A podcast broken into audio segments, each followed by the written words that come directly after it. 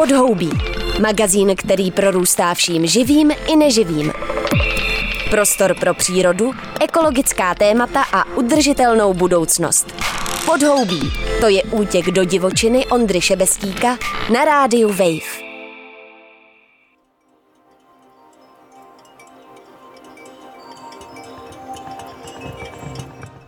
Posloucháte Podhoubí, environmentální magazín Rádia Wave, ještě s trochu plavkovým vibem.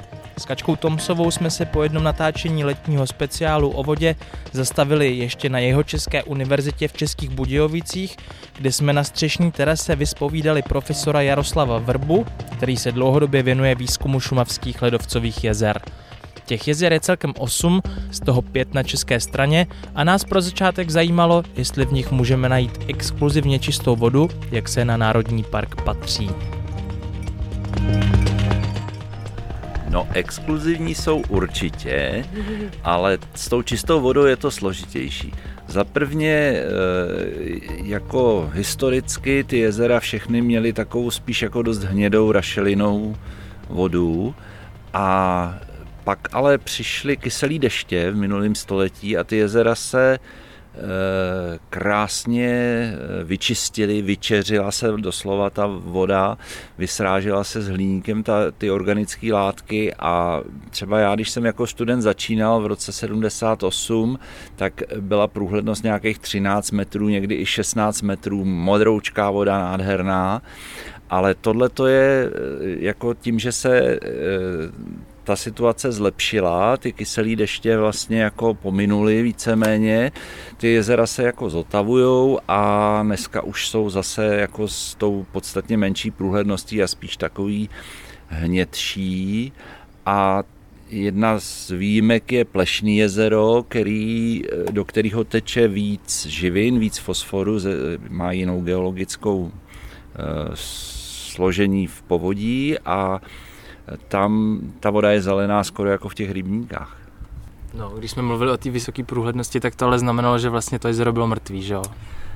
Skoro mrtvý, no, protože vlastně šumavské jezera dostali eh, jako celosvětově jednu z největších dávek vlastně eh, jontového hliníku, který se vymejvá z půdy, protože ten je v běžných minerálech, jako jsou slídy, živce, to, všude, to jsou všechno aluminosilikáty a z nich se vlastně ten hliník působením těch slabých e, roztoků silných kyselin, vlastně síranů a dusičnanů, tak se vyplavuje Eh, mobilizuje se a dostává se prostě do, do té vody. Jo? A tam, tam jako vlastně to vytrávil, dá se říct. Jo?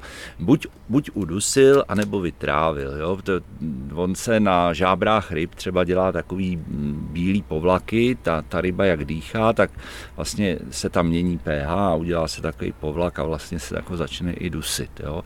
Ale každopádně eh, vlastně ryby vyhynuly úplně, eh, zooplankton, koríši prakticky zmizely z většiny jezer všichni, všechny druhy, výřníci ubyli, jediný, co zbylo, nějaký acidotolerantní e, řasy a spousta mikrobů, bakterií. Jo. Tam byly vláknité bakterie, tehdy ty tam dělali v těch jezerech poměrně jako velkou biomasu, což samozřejmě ale nebylo vidět, jako na té průhlednosti tohle to se neprojevilo.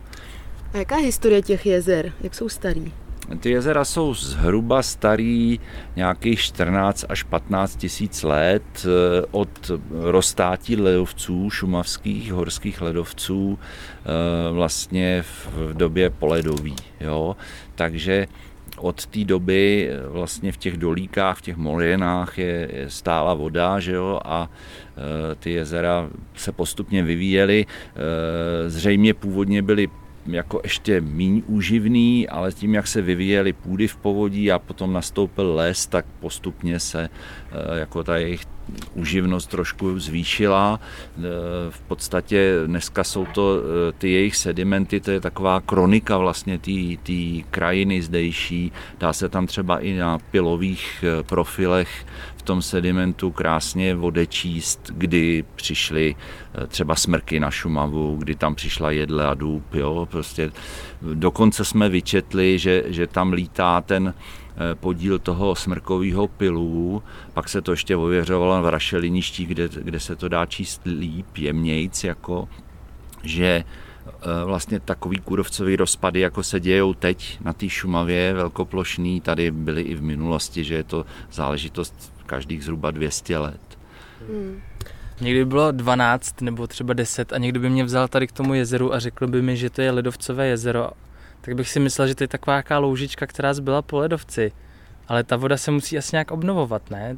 No tak ten vodní režim závisí na malém hydrologickém cyklu v té naší krajině, čili to, co se někde v okolí odpaří, tak eh, zase naprší, čili ta voda eh, stále přichází a nebo je doplňována vlastně od oceánu tím západním převažujícími větry západními eh, vlastně z moře. Jo? A právě s těmi těmi západními větry anebo severními, severozápadními přicházelo dřív to znečištění, ty kyselé deště. Jo? Takže vlastně ta voda sem neustále jako přichází, u nás naprší. My jsme, vlastně Šumava je evropský rozvodí mezi Dunajem a Labem, respektive eh, Černým a Severním mořem. Jo? Takže vlastně to je jako když si představíme střechu, na kterou prší, takže všecko, co, všechnu vodu, co máme, která nám teče třeba do toho orlíka, tak to je voda, která tady napršela. Jo. Je to prostě dělík, moréna, jsou to nahrnutý balvany od toho ledovce, ale e, kromě teda těch velkých balvanů a nějakého štěrku a písku, tak tam bylo spousta jako jílu, jo? takže on vlastně jako ta, ten ledovec to pěkně e, ucpal, jo?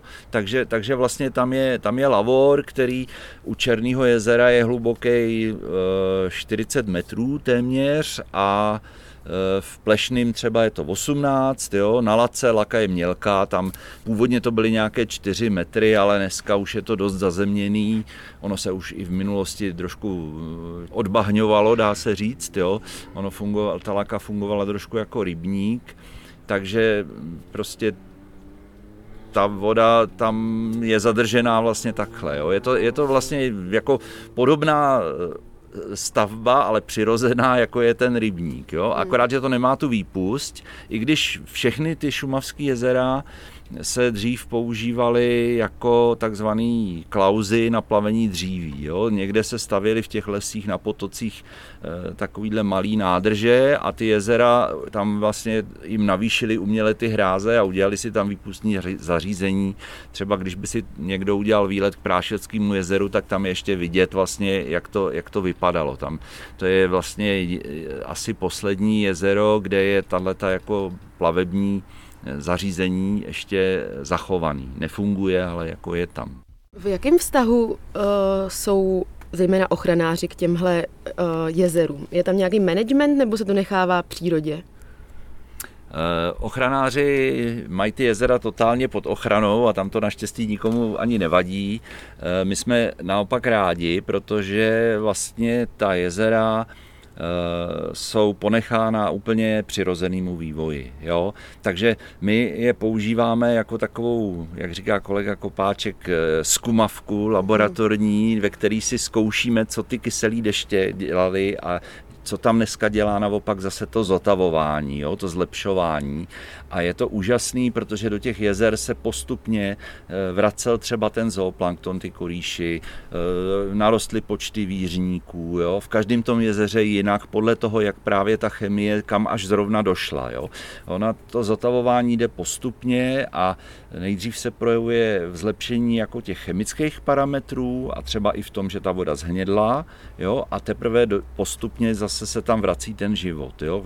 E, třeba šídlatky jezerní, to jsou vlastně vzácný e, kapradinky, podvodní. Šídlatka jezerní je v Černém jezeře a šídlatka osnový trusá v Plešným. To jsou jediné dvě lokality u nás. Jo, je to prostě další jsou někde v krkonožském stavu jednom a, a prostě v těch německých nížinách a ve Skandinávii, tam, je, tam jsou to všude běžní kitky. A tyhle ty kitky tady vlastně se taky nerozmnožovaly během té eh, acidifikace, toho okyselení, jo, protože vlastně eh, ty jejich spory sice začaly klíčit, ale ten hliník je poškozoval. Jo, tohle to se krásně, jako jsme experimentálně vyzkoušeli, kolegyně eh, Čtvrtlíková si s tím hrála a prostě zjistila, objevila při tom, že třeba ta jezerní šídlatka klíčí eh, několik let, takže vlastně je citlivější, protože vždycky ta nejkyselější voda je, když na jaře ta je sníh. Jo. A vlastně dostala, eh, dostane ten Eh, ta rostlinka malinká, která není ještě pořádně zakořeněná, dostane vždycky dardu a, a prostě nepřežije. Jo. Takže v tom plešným ta šídlatka se začala zatavovat 2004, myslím, první jsem ty sporáčky, malé rostlinky, kdežto v eh, černým teprve v posledních asi dvou, třech letech se nějaký nové rostlinky objevují. Ale zase se tím potvrdilo, že ty, starý, že ty staré kytky jsou strašně vodolný a vydrželi tam těch 50 let, jo, bez nějakého e, vlastně obnovy.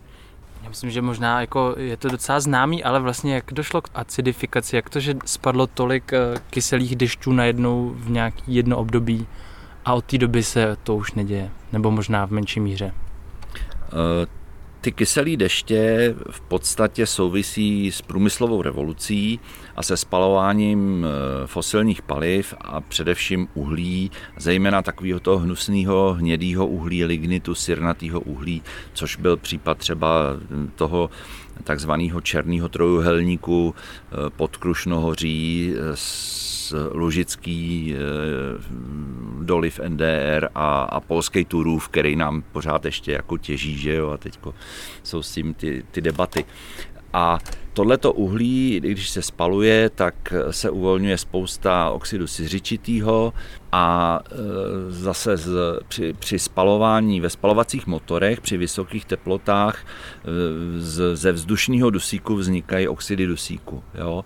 Takže ten dusík se dostává do vzduchu taky ještě třeba lokálně ze zemědělství, z živočišné výroby jako amoniak, takže docházelo k tomu, že právě třeba ty kravíny, které byly na Šumavě, tak taky samozřejmě k tomu přispívali. Ono se ukázalo, u nás ten pokles právě toho dusíkové depozice byl velký, protože poklesy stavy toho dobytka strašně, jako po tom roce 90.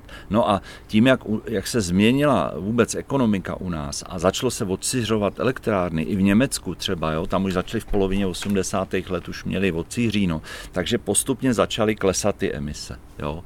A e, projevuje se to víc v oblastech, které mají k tomu citlivou geologii, kde je málo e, vápníků, hořčíků, bazických kationtů v těch horninách. Jo? Takže, takže ta Šumava e, vlastně z tohohle hlediska byla jako na dobrém místě nebo na špatném místě, chcete-li, protože relativně blízký zdroje toho znečištění přicházely eh, a působily na eh, vlastně geologicky citlivý horniny, jako je právě jsou ty ruly, svory, křemence a žula.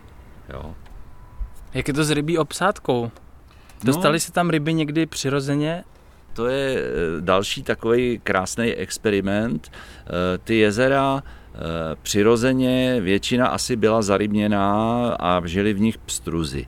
Jo, u některých panují pochyby o tom, že se tam vůbec mohli dostat. Třeba do Plešného tam je zřejmě bariéra, jako, že nemají jak si tam ty ryby dostat, ale přesto tam ryby byly. Jo. Třeba v roce 1906 tam zastřelili 60 cm obrovského pstruha, prostě jezerní formu, je to dokonce vyfocený v nějakém sborníku, v nějaké zprávě ve Vídni. Jo.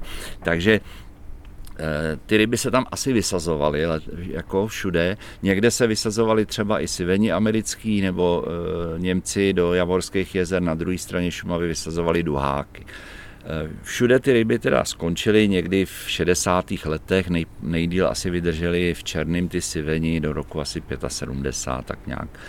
To už jako tam prokazatelně nebyly. Ty pstruzy odešly dřív, ty jsou citlivější. A Teďko jsme zjistili v roce 2010, 2011, že v těch javorských jezerech už jsou zpátky ty ryby. Jo. Němci tam dělali normálně eh, elektrolov agregátem a zjistili, že se tam těma potokama přišli zpátky. Oni tam v těch potocích mají ty, i, i ty duháky, i ty siveny, i ty pstruhy, takže prostě postupně ty ryby začaly se vracet do jezera a v tom jezeře pak jdou zase do přítoku a tam se rozmnožují. No a my jsme na české straně taky jako chtěli vědět, kam se můžou ty ryby dostat nebo kde se vyskytují. Tak jsme si vybrali dva jezerní potoky, jeden tekoucí z Laky a druhý tekoucí z Čertového jezera, protože ta Laka ta byla jako nejmíň okyselená historicky, kdežto to Čertovo jezero zase bylo nejkyselější. Jo? A teď jsme chtěli vědět vlastně, zda a kde tam ty ryby jsou. V tom jezerním potoce prakticky až dolů do železní rudy tehdy pstruzy nebyly. Maximálně v době tření to tam jako zkoušeli zajet, ale moc daleko nikdy nešli, protože to bylo kyselý a byl tam vysoký hliník. Zatímco v té latce jsme zjistili, že 500 metrů pod jezerem, půl kilometru, jsou pravostraný i levostraný přítok, který jsou neutrální a ty pstruzy tam zjevně prostě celou tu dobu bohatě přežívali, dokonce v oku níž jsou ještě vránky. A e, tak jsme tohleto v roce 27, 2, 10 jako sledovali a udělali jsme takovou jako předpověď, jsme, pak jsme to i opublikovali, že, že teda si myslíme, že ty laky by se mohly přirozeně v struzi vrátit. No a kolegové, co sledují makrozoobentos, ty hmyzí larvy v litorálu, tak mi e, posílali sms v květnu 2019, na Lace jsou pstruzy. Takže jsme tam začali jako jezdit, potvrdili jsme teda výskyt té Lace, e, zároveň jsme letos na jaře ověřili, že je bariéra pro tu vranku, že ta prostě se už nemůže dostat jakoby vejš, ale ten pstruh tam přirozeně vles, už je tam dneska i bobr na jezeře, jo, ten se tam zabydlel, dokonce si navýšil tu hráz.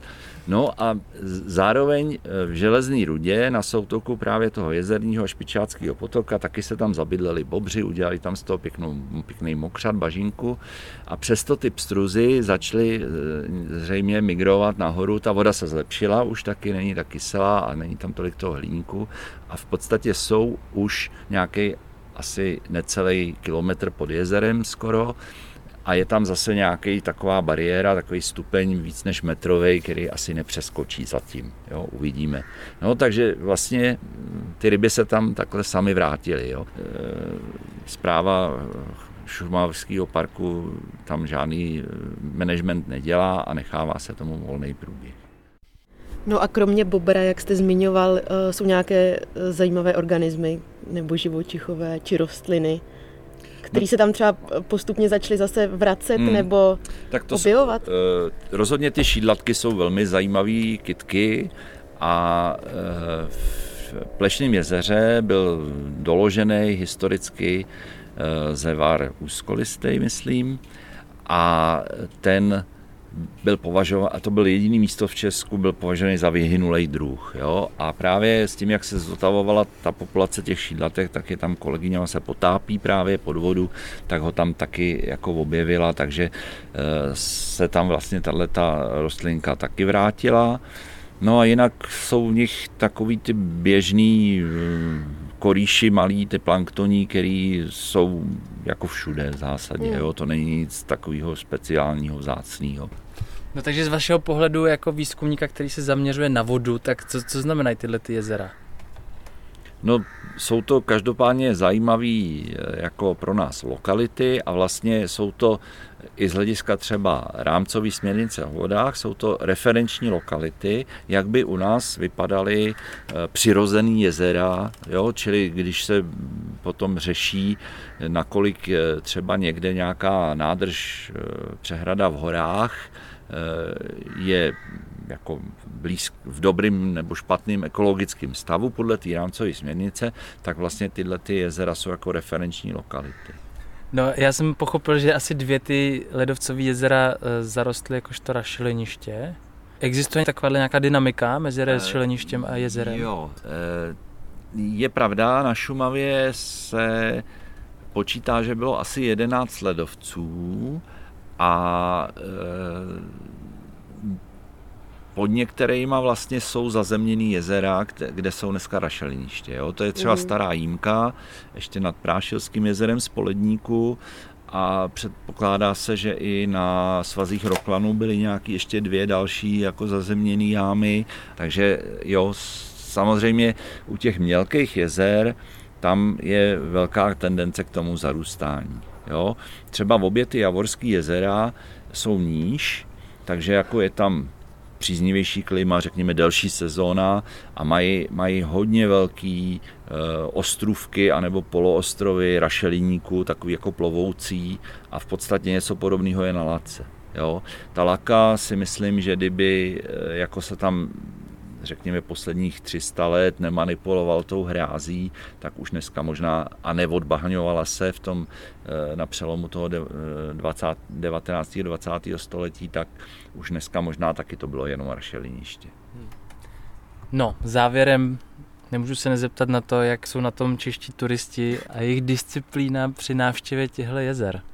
No, to je, to je velký problém, že jo, teď tam dokonce, teď tam dokonce polici, za, policie našla nějaký německý turisty, který si k Černému jezeru e, zajeli až autem, jo, až, až úplně pod stěnu prakticky, tam kam my s povolením teda zajíždíme jednou, dvakrát ročně teda na odběr, aby jsme mohli tam prostě všechny ty e, věci vyložit a nafouknout si loď a tak, tak tam oni si udělali prostě, e, postavili stan a vohníček dokonce tam měli Takže eh, to, to je asi úplný extrém, kromě toho, jak v době covidu tam v zimě bruslili, že jo, na, na jezerech.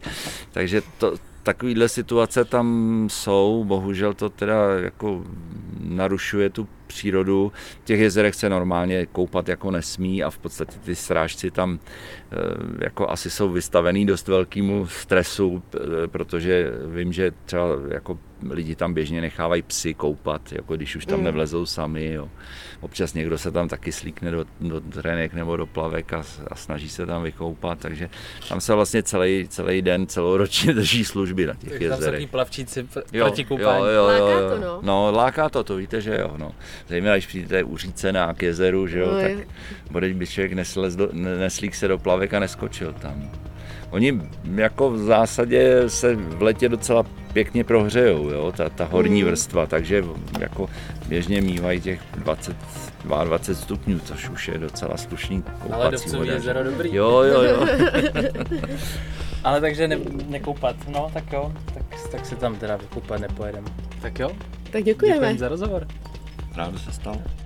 Prosím vás, koupejte se kde chcete, v těchto vedrech je to potřeba, jenom ne v ledovcových jezerech na Šumavě, nebo vás kamenný Adalbert Štifter nad Plešným jezerem uhrane. Dávejte na sebe pozor a u dalšího podhoubí naslyšenou.